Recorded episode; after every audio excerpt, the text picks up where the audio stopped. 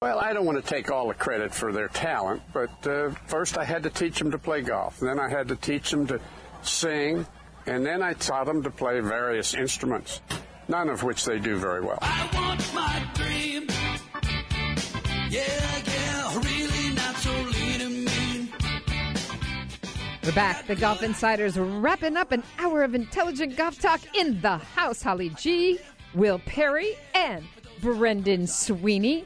We're going to waste no time going to uh, one of our favorites, covers the LPGA, just got back from Korea after being at the Hana Bank Championship where Carlota Ciganda broke through. And uh, we're going to talk about the uh, race to the CME, which happens right in our backyard here in Naples, because it's coming down to quite a battle between Lydia Ko and Ariya Jutanugarn. Steve Eubanks from Global Golf Post. Hello, my friend.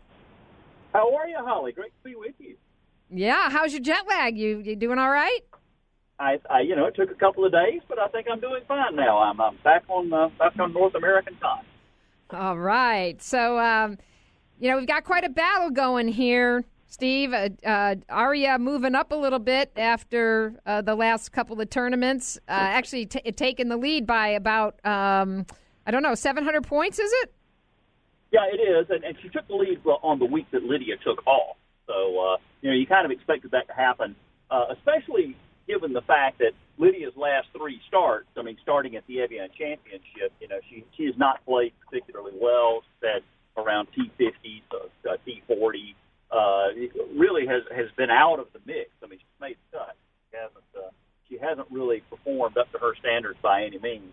Uh, the one thing that interested me in, in watching her in Korea is I saw a little bit of a swing change going on. Uh, now I talked to uh, Sean Hogan about it a little bit, and he he says it it's nothing major. It's it's just you know kind of giving her a different way of thinking about what she has been doing in the past. But uh, I think she very clearly is not getting the club as steep uh, on the takeaway.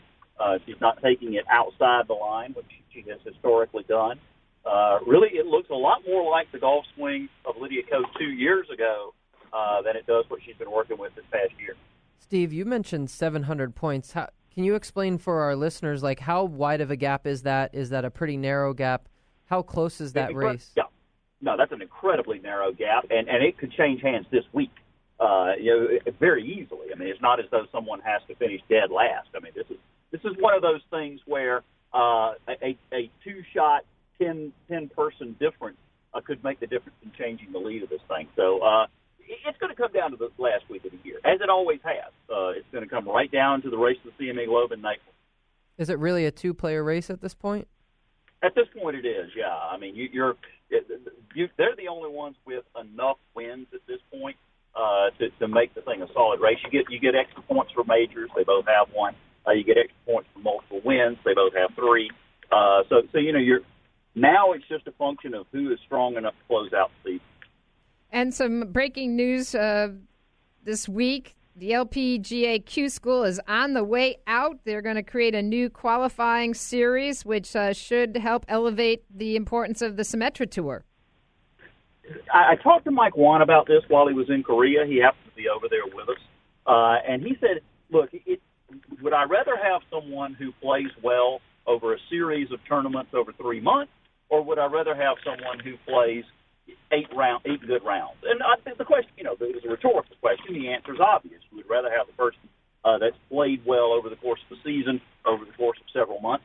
But the great thing about what he is proposing is it will rescue college golf. Because right now, if you're a, a college golf coach and you've got a great team, fall rolls around, those girls go to Q school. If they make it, you may have the best team in the country in the fall and not be able to field a team in the spring. Uh, and it will stop that from happening. Well, I think another big factor in college golf is what they've done with uh, with Golf Channel and their broadcasting of the NCAA championships. That's huge. Uh, Oh, isn't it great? I was I was out in Eugene, Oregon. It was it was amazing. Hey, uh, Steve, Brendan Sweeney here, French Lick, Indiana. Uh, the USGA announced last year that they're going to have a senior women's open, and it's it's starting off I think in eighteen. Has the LPGA ever considered having a, a senior women's championship at all? And They, they, They haven't, and, and one of the reasons is, I mean, at what point do you set the age? They have the Legends Tour, which uh, uh, is, you know, it's half a dozen events, and it's fairly well received. Uh, but quite frankly, uh, Mike Whan's focus at this point has been to to maximize the product that he has, which is the LPGA Tour. Once he gets that thing where he feels like he can't really go any farther with it, then I expect to see him uh, do a number of things. I mean, I would not be at all surprised if he did uh, one day have a Legends Tour. Uh, if you did one day have uh, the LET as part of the LPGA, another qualifying series in Europe. So, I mean, th- those are all things that are out there, uh, which I think down the road the LPGA will certainly consider. What on that track, Steve? What about some type of event, a la the President's Cup, to truly represent, uh, you know, the global aspect of the LPGA? It, you know, that was what we had hoped to accomplish with the uh, UL International Crown, which has been a tremendous success. I mean, far exceeding anybody's expectations in its second playing. Um, obviously, you still have to have enough players to make it into the top eight, and and you know, for example, New Zealand hasn't made it, and they you know they've got the number one player in the world after two years. Uh, it, not saying that they won't, but they just haven't been able to at this point. So the, the thing that that Mike was telling me was it's very difficult to get these women to cheer for a continent. Uh, for example, do you want the Japanese and the Koreans playing under the same flag? Well, no, the Koreans want to beat the Japanese, and so that's why he came up with the format of the international crown. I agree with it. I mean, because of the European Union, the Solheim Cup makes a lot more sense. Uh, but but it's very difficult to take the rest of the world and consolidate them in, in one united team. And I guess along with that conversation is, uh, you know, we're watching sort of the, the new generation come into the PGA Tour of Americans, and certainly uh, seeing some of that with the with the Ryder Cup. Where are we going to see the fresh blood on the LPGA in terms of the American girls? You know, I look to the colleges right now. As Brendan was just saying, I mean, the, the NCAA has has held the Golf Channel and and uh, a lot of the college golf coaches and the exposure that they're getting now has really elevated college golf to a level it's never been before. And so I would look there and, and look at some of the great young Americans that are coming out of there. I mean, Alison Lee, for example, who who almost won in Korea and actually should have won. Uh, you know, a product UCLA, uh, California girl who who just came out of here and, and uh, has been setting it on fire, although she hasn't gotten a win yet. Um, that I think where you're going to see the next crop of American players coming from.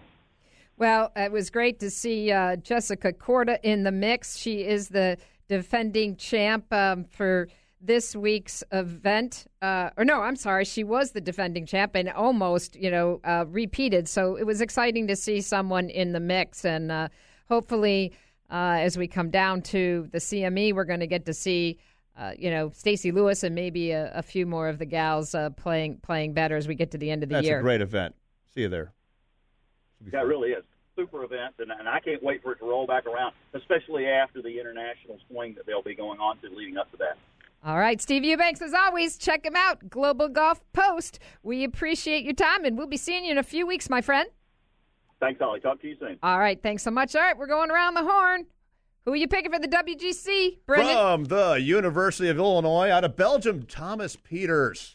Ooh. I like that's a good pick. That's uh, my pick. Yeah, I like that. I'm not gonna pick him, but I'll go. I'm gonna go with Rory. He's playing well. I think he's gonna be in good form this Go, week. going out on a limb there. Going out Will. on a limb. Yeah. All right, well, uh, I'm, I'm, I picked I'm- Paul Casey before and it didn't did work. so- well, but I'm going with Paul Casey because he's he's your all yours. and he's had an HSBC before, so uh, maybe he'll feel some good mojo over there. So that's uh, I'm I'm going with Paul. I'm, And- go, I'm going with the Cubs. Yeah, go Cubs! they Go Cubs, go. tonight. Go Cubs, go! Seven o'clock. You got a minute to get home and uh, 30 seconds to turn the out the tube, pitch. and we got to get out of here and get to uh, get to the stands. I'm getting me some Barnie's coffee and Miller Lite. That's what I'm going after. Double dip. I love it. Double dipping. Combination. All right, the Golf Insiders. We're out of here. We love you. Bye bye.